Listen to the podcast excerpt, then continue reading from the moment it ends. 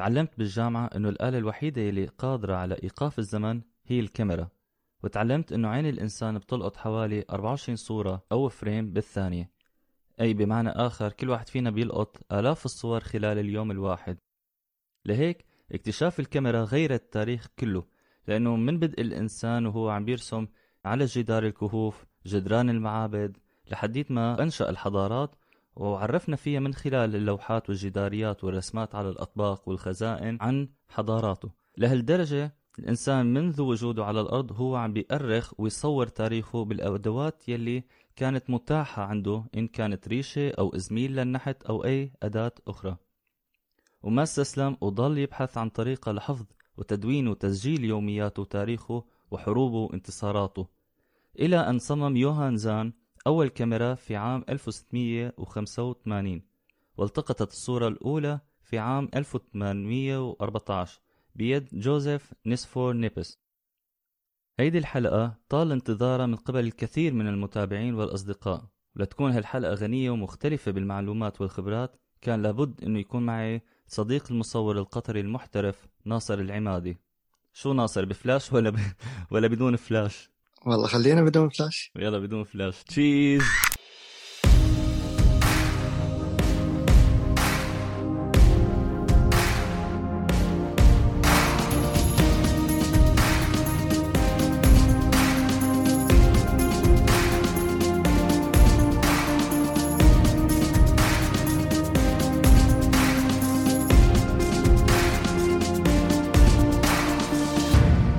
أهلا وسهلا فيكم بأرتوهوليكس بودكاست. أنا جورج ميسي ومع المصور المحترف الفنان ناصر العمادي.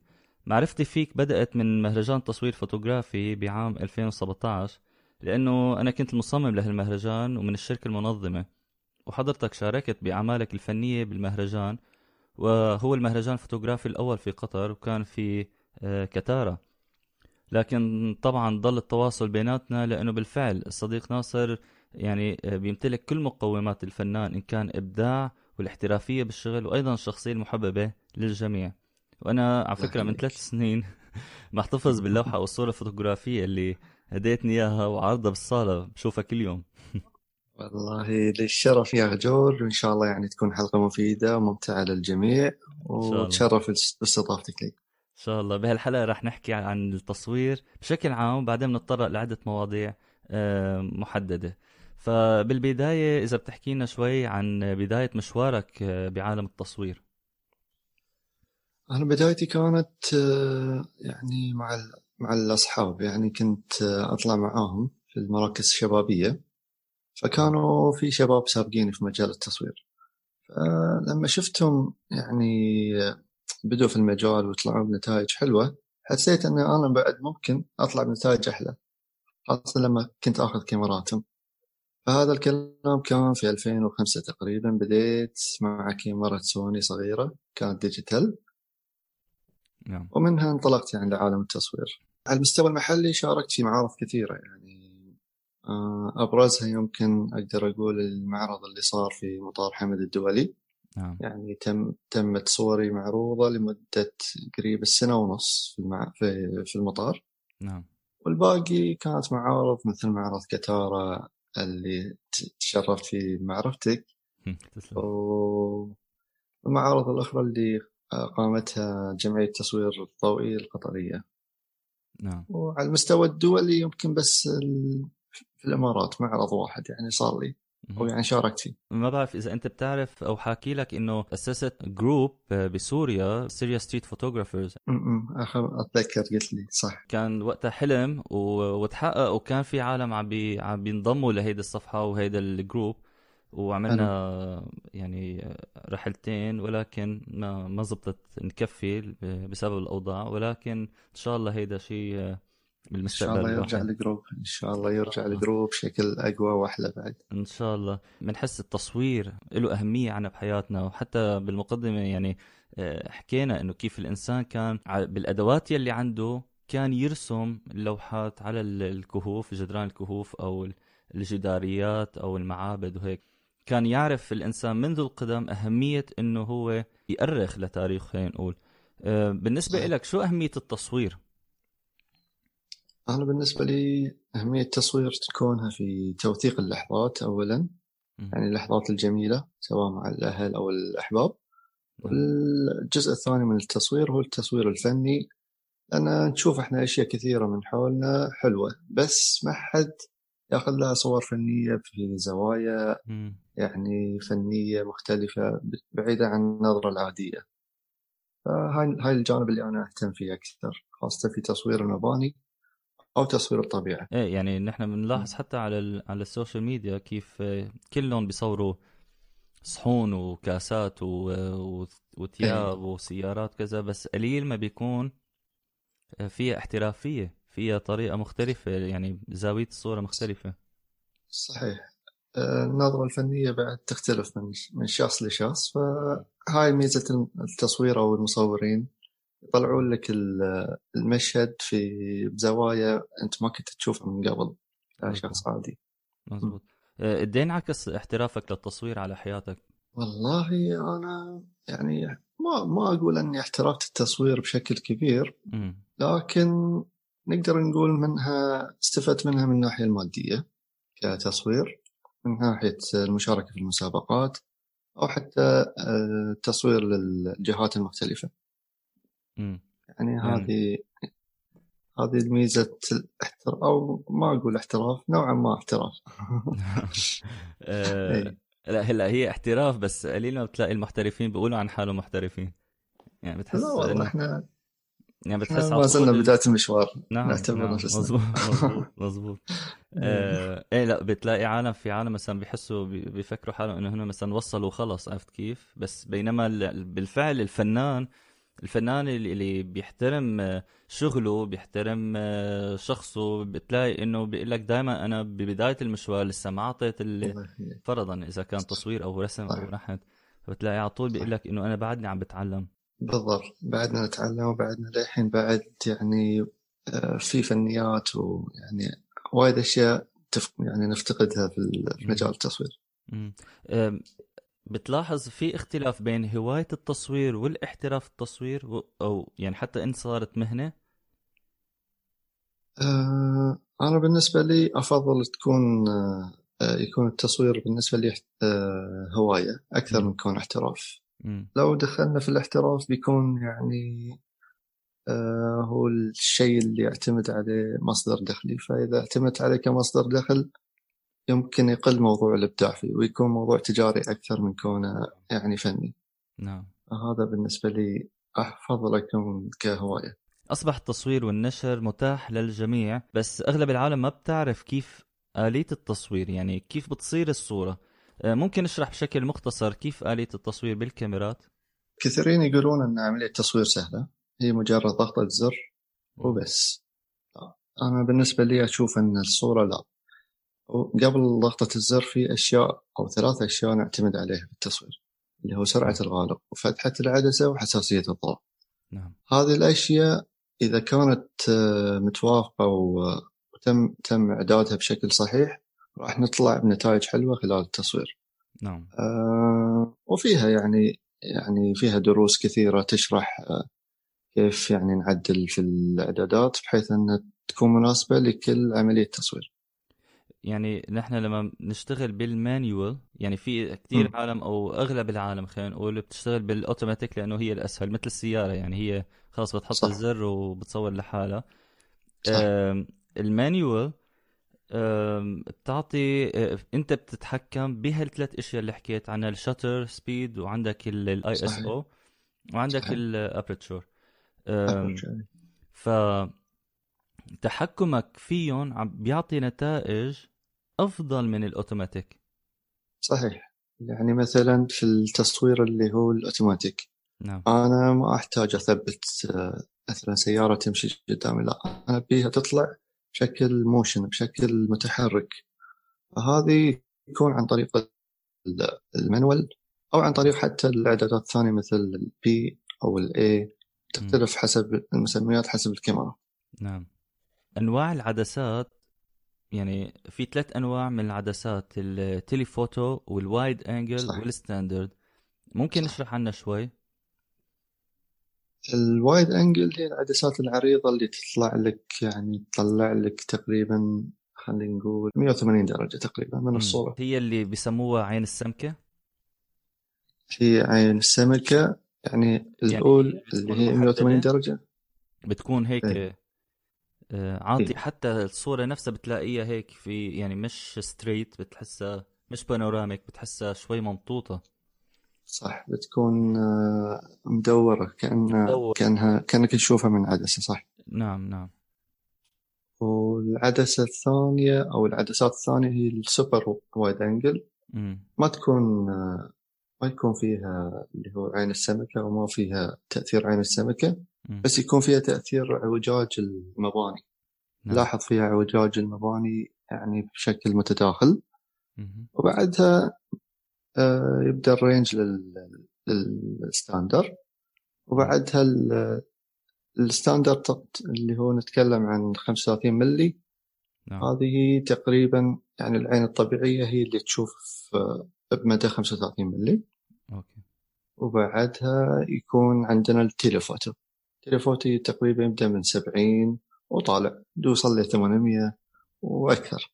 هي طبعا للقطات اللي بعيدة جدا للقطات البعيدة أو التصوير الرياضي أو التصوير الحياة البرية. نعم. هذه يعني يعتمد فيه حتى الموديلينج يعني الأوتدور موديلينج بيستخدموا صح هيدا الرينج مثلا اللي هي 300 لل 200 يعني مثلا 70 لل 200 أو 300 يستخدموها عشان عزل الأشخاص أو عزل الأشياء اللي صورونها. بالضبط. نعم. بعالم التصوير نسمع نحن golden hour اللي هي الوقت الذهبي بيكون عادة عند شروق الشمس أو غروبة. ممكن نعرف شو أهميته بالتصوير؟ إحنا كأشخاص يعني نحب الألوان الحلوة سواء قبل الغروب اللي يكون فيها تدرج اللون البرتقالي لين البنفسجي والوردي وبعد الغروب تكون السماء ألوانها زرقاء بالتدريج لين الكحلي والأسود. فهذه الألوان مع الإضاءات الطبيعية أو مع تصوير السلوت أو ما نقول إضاءة طبيعية نقول إضاءة صناعية مثل إضاءة الشوارع أو إضاءة المباني أو حتى السبوت لايتس اللي هيدول البروجيكتورز أو الإضاءة اللي بيستخدموها بالستوديوز. صح اللي هي الفلاشات. نعم. بالضبط. فما بالك لما ندخل معاهم الإضاءة الصناعية فتطلع معانا يعني مواضيع وايد حلوة سواء تصوير الأشخاص أو تصوير المباني أو تصوير الطبيعة. نفوت الألوان الإضاءات الصناعية ولا الطبيعية؟ إذا دخلناها مع الإضاءة الطبيعية يعني بالعكس أنا يعني أستخدمها كثير في التصوير سواء تصوير يعني الأشخاص. أنت بتستخدم إضاءة طبيعية مع الإضاءة الصناعية. بالضبط. أوكي. هلا بتوافق الرأي إنه التصوير بالأبيض والأسود بيعطي حس درامي للصورة بس في شيء أسباب تانية لاستخدامات الأبيض والأسود؟ بالنسبة لي أفضل أستخدم الأبيض والأسود مثل ما قلت أنت في الموضوع الدراما أو موضوع التاريخ. يعني لو كنت أصور المباني التاريخية المباني القديمة أفضل يكون معها اللون الأبيض والأسود عشان نبرز الجانب التاريخي لها والتفاصيل أكثر. أما من ناحية ألوان لا راح نستمتع بلون المبنى أكثر من كونه يعني كمبنى وتفاصيل أكثر. نعم. حتى بالبورتريات رائع الأبيض والأسود.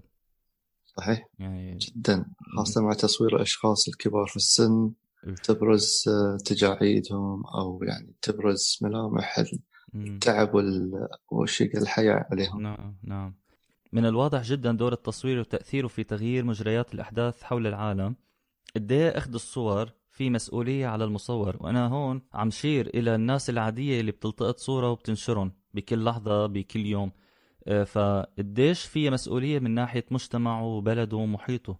بالنسبة أول شيء للمجتمع بالنسبة لي أفضل أن نطلع بالأشياء الإيجابية أكثر من السلبية كصور وأشياء نلتقطها للمجتمع. أو بالنسبة للمحيط والأسرة هو من الواجب علينا أن بعد يعني ما نطلع تفاصيل حياتنا. يعني مثلا عندنا أطفال أبرياء يعني ما يصير نصور كل لحظة في حياتهم، سواء كانوا مثلا يأخذون شاور في البانيو أو حتى يعني الأشياء التفاصيل يعني المفروض أن هذه بعد نحفظ للأطفال حقوقهم. مزبوط. يعني أنا مر علي فيلم من الأفلام عرض في السينما وكان في تصوير للطفلة وهي تستحم في بانيو، فما حبيت اللقطة أبدا. يعني ما في يعني بالنسبة لي هاي حق من حقوق الأطفال أن أنت تحفظ لهم يعني طفولتهم. طبعا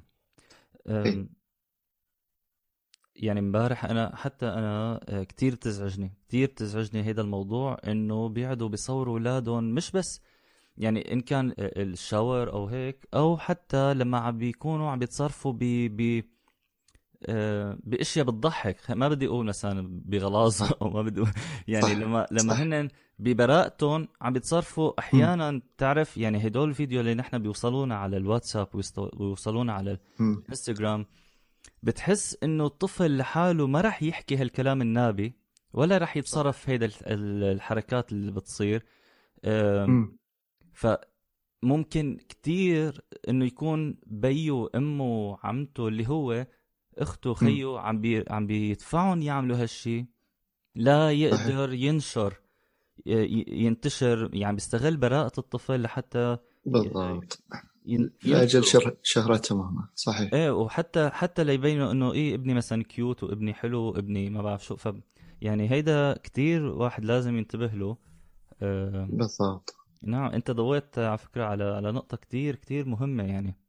والانستغرام والفيسبوك اوريدي، الفيسبوك هو استباح كل شيء يعني، فات بأدق تفاصيلنا، بذكرنا نحن في أحيانا بتلاقي الفيسبوك حدث أو شيء نحن حاطينه من 19 سنة فرضاً وناسينه، أنت ما بتذكر وفجأة بيذكرك فيه. صحيح بالضبط. فأوريدي يعني العالم عم تنشر كتير تفاصيل بحياتهم. صحيح. حكيت كمان شغلة أنت عن ما نفرجي طبعاً الأشياء السلبية بمجتمعنا هيدا أو بلدنا، هيدا شيء جداً مهم. هو صحيح. يعني للأسف كثيرين يصورون يعني الأشياء السلبية أكثر من الإيجابية. أنا بالنسبة لي أوكي صحيح، يعني نحتاج أن أحيانا نظهر الأشياء السلبية لمعالجتها، لكن إذا بنظهر الأشياء السلبية بس لإظهارها أو لأجل الفضيحة، لا، أنا ضد هالموضوع. إذا كان الهدف لأجل الإصلاح، لأجل التحسين والتطوير، أنا أؤيد هالشيء. وبنفس الوقت بعد نعرض الأشياء الإيجابية، مش كلها سلبية سلبية سلبية سلبية. تمام. يعني إيه لازم يعني بدك تحكي سلبي بدك تحكي إيجابي، أو تحاول تلاقي مثل ما الشخص ممكن نحن بنقول باللغة تبعتنا إنه بيبحبش، عرفت كيف، بيدور بيبحث عن السلبية ليضيع عليها. المفروض كمان يبحث عن الإيجابية. يعني كان تصيد مش تماماً. أكثر من كونه يعني نظرة للتحسين والتطوير. برأيك لما زرعوا الكاميرات بأجهزة تليفوناتنا والآيبادات وغيرها لدرجة أنه أصبح دقة العدسة والاختلاف يعني عدد العدسات بالتليفون هي أهم من مواصفات التليفون نفسه. صحيح. طيب ليش؟ يعني ليش هالتركيز يعني على انه يكون في عنا كاميرات وعدة عدسات بالتليفون اكثر، يعني اهميته اكثر من المواصفات الهاتف نفسه؟ والله الامانه موضوع التصوير في الجوال هو اللي يعني شجعنا اكثر على التصوير في الفتره الاخيره، لان تصيدنا فترات خمول وفترات يعني خلاص ما نبي نشيل فيها كاميرا كبيره، خاصة أحيانا الجوالات الجديدة فيها التصوير بجودة عالية وفيها العدسات العريضة جدا، الوايد أنجل، بدون دعاية لجوال عن جوال. لا عادي. بس فعلا الصراحة يعني هالشيء رجعنا للتصوير، خلانا نشوف زوايا جديدة، يعني رجعنا للتصوير بشكل احترافي أكثر، خاصة أنه أنا بعد الزواج شوي وقفت سنة كاملة تقريبا بدون تصوير أي شيء، لكن الحين الجوال رجعني وبدأت أمسك حتى الكاميرا. حلو. فأنا أشوفها بالعكس حلوة الميزة، بنفس الوقت للأسف في ناس يستخدمونها باستخدام سلبي. نعم. للأسف مثل كل شيء في عالم يستفيدوا من الشيء. التصوير الأشخاص بعالم التصوير له كذا نوع، يعني في عدة أنواع من التصوير بيكون فيها أشخاص مثل الشوارع أو البورتريات والموديلينج والرياضات. ليش مهم وجود الإنسان كعنصر أساسي بالصورة؟ هو دائما العنصر البشري أو العنصر اللي فيه حياة مثل الحيوان أو النبات دائما يضيف للصورة يعني لمسة حلوة، سواء كان في الطبيعة أو في الشارع أو في المبنى أو حتى في أي مكان. لما نضيف العنصر البشري حتى لو كان ظلة أو حتى لو كان يعني جزء منه، أنا أشوف الصورة تصير أحلى يعني مع وجود العنصر البشري أو عنصر الحيوان تكرم أو حتى النبات. حابب أعرف وجهة نظرك كفنان ومصور، هل أنت مع فن التعري بالتصوير وشو الفرق بينه وبين الابتذال؟ يعني مثلا أنا وجهة نظري كفنان أنه التعري في التصوير أو تصوير المودلز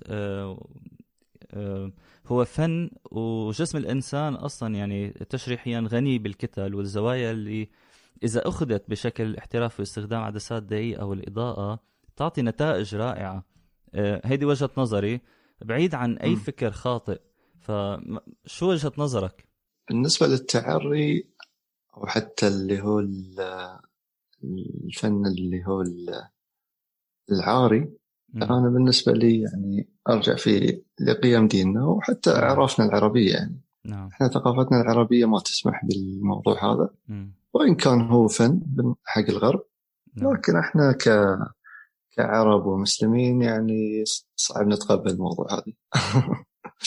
طبعا يعني حتى بتعرف يعني في أحيان صور بتحسها إنه زيادة، في أحيان بتلاقي فيها مثلا كونسبت، فيها فكرة من وراها.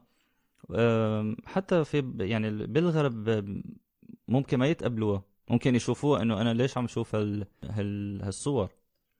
صحيح يعني في النهاية هذا جسد، يعني ما أدري ليش نستخدم الجسد لأغراض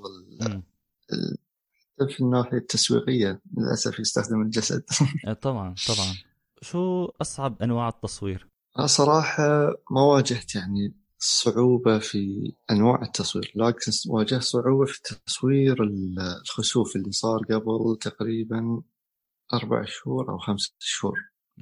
يعني كانت تجربة جديدة علي، والشمس كانت في نص السماء، وطبعا تحذيرات أن لازم ما نشوف الشمس بشكل مباشر، فاضطريت أن أستخدم اللايف مود في الكاميرا. فبس بالنسبة لي كان تحدي كبير، والحمد لله طلعت النتيجة حلوة، بس بعد كنت أبي نتيجة أقوى تكون. بس الموضوع اللي كان في تحدي مثل ما قلت لك كان تصوير الشمس وهي في نص السماء. نعم. بنفس الوقت ما أقدر أشوفها بشكل مباشر، كان صعب بالنسبة لي أختار الزاوية بشكل مميز. على سيرة السماء وهالقصص بدي بس شير للوحة اللي هديتني إياها. هي هو شخص حامل كشاف يعني أو ضوء يدوي. صحيح. واقف على تقريبا مثل هضبة، وقدامهم الميلكي واي يلي هي. صحيح. درب التبانة. بس يوم. واضح يعني ملايين، ما بدي أقول ألوف، ملايين النجوم بالسماء فوق. هلأ أنا عم بحكي عن هاللوحة لأنه حاولت 3 مرات 4 مرات إنه أطلع على بالصحراء، يعني خصوصا فورت ما استخدمت الجو برو، استخدمت الكاميرا وكذا. فشو السيتينجز يلي المفروض تنحط؟ لأنه أنا أوكي كنت أعمل السيتينجز، بس ستيل ما أقدر ألقط الصورة اللي بدي إياها البرفكت. أول شيء خلينا نتكلم عن الصورة هذه خدتها في صحراء الربع الخالي التابعة لعمان. صورتها في 2017 مع مجموعة من الشباب المصورين في قطر والكويت والسعودية، فكانت يعني رحلة جميلة معهم. الموضوع اللي هو تصوير درب التبانة أو الميلكي واي، هذا أول شيء نحتاج فيها لمنطقة يعني ما فيها تلوث ضوئي. نعم. إحنا في قطر للأسف عندنا أغلب المناطق فيها تلوث ضوئي، سواء من ناحية المزارع أو المصانع أو حتى المدن. عندنا ذكرت منطقة الفيرة، للأسف منطقة الفيرة يحيط فيها يعني مدينة الخور ومصنع الأفان وحقل الشمال والمزارع بعد حواليها. للأسف هالمنطقة صعب تصور فيها الملكي واي. الأفق صحيح أنه ما في أشياء يعني تلوث اللي هو الجو، بس بعد يبقى تأثير المدينة وتأثير المصانع والمزارع موجود. بس لو انتقلنا للجهة الجنوبية من قطر، عندنا صحراء العديد أو خلينا نقول منطقة العديد، عندنا منطقة العامرية، وعندنا منطقة سودا نثيل. هذه الثلاث مناطق أنا أنصح فيها لتصوير المجرة. والمجرة يعني إحنا كبشر نقدر نشوفها، حتى قبل لا نصورها بالكاميرا نقدر نشوفها بالعين المجردة، وبعدها نصورها بإعدادات الكاميرا. عندنا إحنا في الجوال حتى في برامج تساعد على تصوير المجرة، مثل برنامج اسمه ستار ووك اللي حاب يعني نزله. هذه البرنامج يعني يعطيك مسار درب التبانة وطريقة ظهورها في السماء ووقت ظهورها وحتى أسماء النجوم وكل شيء يعني تفاصيل السماء خلينا نقول. أما بالنسبة حق إعدادات تصوير المجرة، نتكلم عن سرعة خالق 20 ثانية وبالكثير 30 ثانية، لأن إذا زدنا عن 30 ثانية راح نلاحظ أن النجوم يعني متحركة في الصورة. عندنا موضوع فتحة العدسة، نتكلم عن 2.8 أو 2 أو 4 بالكثير، لا نزيد عن 4، لأن بعدها يعني الكاميرات ما راح تطلع المجرة بشكل واضح. وعندنا الآيزو يفضل من 1600 إلى 3200، يعني هذا بالكثير. يعني لو زدنا أكثر من كذي ممكن تطلع السماء بيضة وألوانها حلوة. نعم. وطبعا قبلها نحتاج ترايبود نثبت على الكاميرا، ونحتاج عدسة وايد أنجل يفضل، وإذا العدسة مثلا مش وايد بعد ممكن نصور فيها، بس راح يكون تركيز على جزء من السماء مش السماء كاملة. أوكي. نحتاج مثلا بعد المؤقت، سواء في الكاميرا أو حتى كجهاز في اليد، يعتمد. إذا كان موجود في الكاميرا فبالعكس هذا أفضل. نعم. وبس. يعني خلينا نحكيها بطريقة شوي أسهل. ISO يعني خلينا نقول 1600 ل 3000. نحن بالعادة بالشمس يعني لما نحن نطلع بالبارك فرضا بالساعة 12 الظهر نحن بنصور ب 100، يعني ISO 200 صح. 200. فقديش بتكون هي حساسية الضوء نحن رافعينها كل ما تقدر تلقط إضاءة قد ما بنقدر. صحيح. والمؤقت هو نحن بنستخدمه كرمال ما تهز الكاميرا، لأنه بهديك اللحظة الكاميرا بتكون جدا حساسة. إذا بس عم تكبس على الكاميرا إنه عم تاخد اللقطة فهي عم ترجل الكاميرا. هذا بعد فيه اهتزاز. بالضبط. فيه اهتزاز. نعم. هل أنت مع استخدام الفلترات والإفكتس بالتصوير ولا؟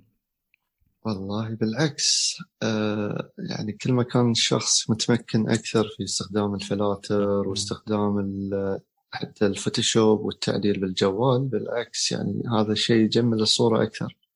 لكن أنا ضد موضوع تركيب الصور. إذا قمنا نركب الصور، نركب مثلا عناصر غير موجودة أو نشيل عناصر أساسية ونركب بدالها عناصر أخرى، هني ما صارت صورة، هذه صارت تصميم. صراحة صارت تصميم. أيوة. ما بقى فيها إبداع تصوير، في إبداع فوتوشوب. بالضبط صح. عن جد.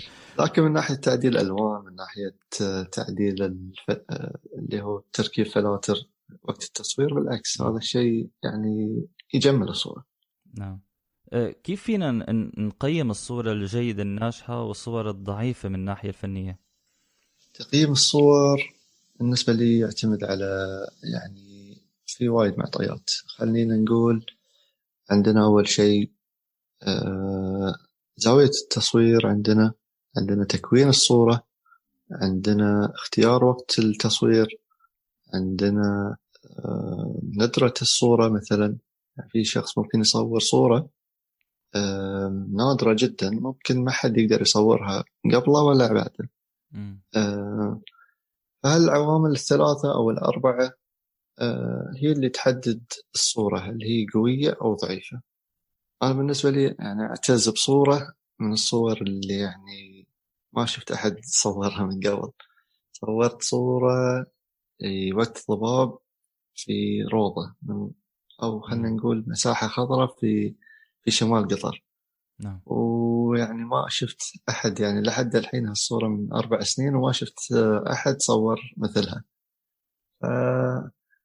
اختيار الوقت واختيار الزوايا واختيار التكوين المناسب هم اللي يعطون الصورة يعني أفضلية عن غيرها. قبل ما نختم بحب على طول أعطي شوية نصائح للمستمعين.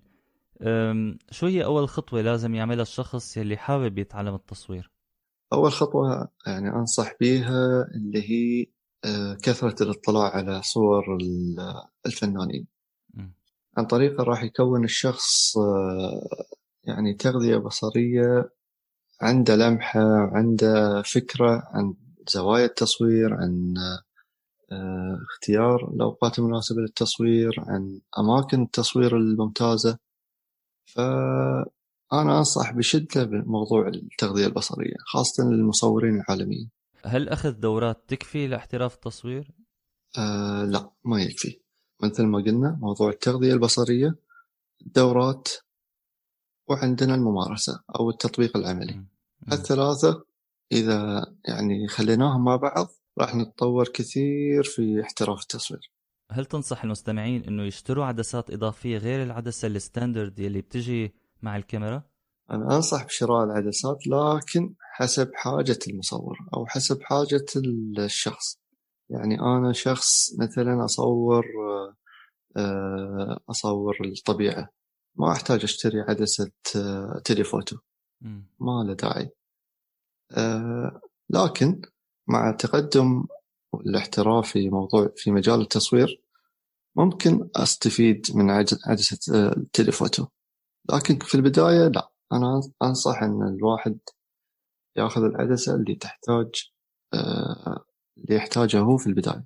نعم. مثلا وايد أنجل أو العدسات البرايم اللي هي الثابتة، مثلا اللي تصور البورتري مثل عدسة 85 أو 135. كل شخص حسب احتياجه. بس الستاندرد، العدسة الستاندرد اللي بتجي مع الكاميرا هي كافية؟ والله هي كافية لفترة محددة. بتعرف عملت يعني، بس هيدي طبعا تجربة شخصية، ما مش يعني أنا ما عم بنصح حدا، بس إنه أنا مثلا بعد فترة من الزمن، بعد سنة من استخدامي للكاميرا، شلت الستاندرد وجبت العدسة قصيرة، يعني هي بتصور 18 ل 55، وجبت عدسة اللي هي 55 ل 300. حلو. عرفت كيف؟ صرت أنا بقدر أتحكم أكتر، وعطتني مجال يمكن أكتر لحتى أقدر أصور، لأنه صحيح. لأنه كل ما كتر الرينج، مثلا إذا بتاخذ ال 18 ل 300 إذا عدسة واحدة فهي بتكثر البلورات بقلبها، مما بتأدي لأنه ما بقى هالصورة فيها كريسب. ايوه، قلة الجودة في الصورة من ناحية الحدة ومن ناحية الألوان. نعم، لهيك يعني كل ما خف خلينا نقول المسافة، يعني فرضا 55 ل 300 بتكون خفت البلورات من 18 ل 300. صحيح، بالضبط. خاصة ان هذا الرينج اللي هو 18 وايد انجل، 300 هي تيليفوتو. فيها رينج كبير، وهو يوجولي بتجي الستاندرد هيك، هي بتجي الستاندرد 18 ل 70. ايوه تقريبا 18 50، يمكن شيء. شو انسب موقع لمشاهده فن التصوير وعرض الصور؟ انا بشكل شخصي يعني هلا اوكي الانستغرام كل العالم تعرف انستغرام وانا بستخدم انستغرام بس بالنسبه لي انه كان له وقته وكان له وقته مثلا تاثيره بعالم التصوير. بس هلا الاشخاص الغير محترفين يلي غرقوا هالموقع بالاعلانات وصور فنانين واحداث وصار واحد بيكتب اشعار وبينزل ما بعرف شو يعني قلل من قيمه هالموقع. انت شو رايك بهالموضوع وشو بتنصح وين ممكن المستمعين يتجهوا ليشوفوا بالفعل يعني فن التصوير ويستفيدوا؟ انا بالنسبه لي اشوف لحد الحين يعني انستغرام هو مرجع كبير للمصورين والفنانين، لكن يعتمد على الشخص من يتابع. فاذا كنا نتابع الاشخاص العاديين راح نشوف المستوى العادي، بس اذا تابعنا الفنانين الكبار يعني بالعكس راح الانسان يطور المستوى. لكن في مواقع ثانيه مثل موقع بنترست عندنا يعني في يجمع فنانين ويعني عالميين على مستوى كبير، وعندنا مواقع مثل بيكسل يعني فيها دروس واخبار التصوير راح تطور من يعني من المصور نفسه. نفس الشيء عندنا موقع F Stoppers نفس الشيء نحصل فيه الأخبار ونحصل فيه الدروس خلينا نقول الدروس الناظرة للفنيات والحركات الصعبة يعني حتى ممكن نلاقيها في هذه الموقعين بالذات. يعني مثلا مثل تيبس تريكس هالقصص هاي دولة. أيوة. شو اسم الموقع آخر واحد؟ الأول بيكسل والثاني F Stoppers. أوكي. وين ممكن للمستمعين أنه يتابعوا أعمالك الفنية أو تصويرك؟ موجود على انستغرام. على انستغرام أيوة بس عشان ما شتت نفسي في مواقع كثيرة موجود على انستغرام al3madi العمادي. تمام. شكرا لك ناصر على هالحلقة الرائعة والغنية. بعتقد انه بيكون لنا حلقات ان شاء الله بالمواسم الجاية بنتحدث فيها عن مواضيع وانواع اخرى بفن التصوير، ممكن نحدد نوع ونحكي عنه بشكل مفصل اكثر. اما دائما للمستمعين بحب اقول انه ما في شيء بخليك تكون كسول، يعني بالعكس انت محاط بالكاميرات ان كانت DSLR ولا محاط حتى تليفونك فيه كاميرا، فأعتقد إنه ما عندك حجة لك إنك ما تجرب التصوير وما تجرب هالهواية هيدي. بس بنفس الوقت أنا بتمنى إنه الأشخاص يلي بيصوروا بشكل يومي وعم بيصوروا حياتهم اليومية ما كتير يفصلوا. بنفس الوقت إذا بدك تصور طالع بمرسيدس فرضا فانت فيك تصورها بطريقه احترافيه، بصير حاول تجرب زاويه جديده تتعب شوي بالصوره وصدقني أيوة. كلنا بنحط لك لايك وكلنا نحن بننشر هالصور. صحيح. تعرف من يومين نشرت صوره لوجبه فطار، كنت يعني عم بفطر واخذت صوره وتحديت الفولورز انه أيوة. مين بيقدر يصور احسن من هالصوره. طبعا كلنا فينا نصور احسن من هالصوره، بس حسيت انه عم بحاول انا انه اوكي كلهم بيصوروا وجباتهم بس حاولوا تاخذوا الصوره بشكل مختلف بشكل حلو بشكل يعني خليني اقول يعني ودي أكل هالوجبة. تماماً. في عالم كتير أنا حبيت كتير تفاعل العالم، كتير عالم بعتولي بالفعل صور زواياها رائعة، طريقة تقديم الوجبات كانت يعني لدرجة في عالم تانيين بعتولي إنه حاش بقى تحط صور لأنه جوعتنا. بس هيدي هي يعني كالعادة أنا بقول إنه كلنا فينا هالفنان يلي بس بدنا نعرف كيف نطلعه كيف نظهره. كلنا عنا أدوات، كلنا عنا كاميرات وريش رسم وقلم رصاص وكذا، بس الاستخدام المفيد والاستخدام الصح لهالأدوات والفكرة عندك أنت لازم يكون عندك فكر ليش أنت عم تصور، ليش أنت عم بترسم، ليش عم تدق موسيقى تدق عود مثلا. فهيدا كله بيطورنا وبيخلينا نمشي لقدام، حتى مجتمعنا يستفيد كمان مننا ونظهر ونبين مثلا بلادنا ومجتمعنا وأهلنا بشكل راقي جدا، يكون عن جد العالم من برا عم يطلع علينا ويقول انه بالفعل نحن ما ناقصنا شيء. صح والله انت ما قصرت يا جورج، يعني في النهايه ما شاء الله يعني قلت الكلام اللي بقوله كله، ويعني ان شاء الله يعني يكونوا المستمعين استفادوا واستمتعوا معنا في الحلقه هذه. شكرا لك ناصر، بالعكس يعني بتعرف بالنهايه بعرف انت تماما شو رح تحكي، فاخذت هالحكي عنك يعني in a way يعني تفكير مثل تفكيرك، حدا مننا كان رح يتفاعل مصور وفنان يعني في التصميم وفي التصوير ما يحتاج يعني. تسلم، شكرا لك. الله يخليك. بتشكر كل مستمعينا، ما تنسوا انه تعملوا سبسكرايب، فولو او لايك للبودكاست على التطبيقات والبرامج اللي عم تسمعوا منها هيدي الحلقه، واعملوا فولو لصفحة البودكاست على الانستغرام، بتكتبوا ارتوهوليكس بودكاست، وايضا لصفحة فنان ناصر العمادي، وصفحتي يلي بتتضمن تصويري اللي جي ميسي ارت. بنلتقى بحلقة تسلم، بنلتقى بحلقة جديدة الاسبوع الجاي. لكم تحياتي، انا جورج ميسي، والى اللقاء.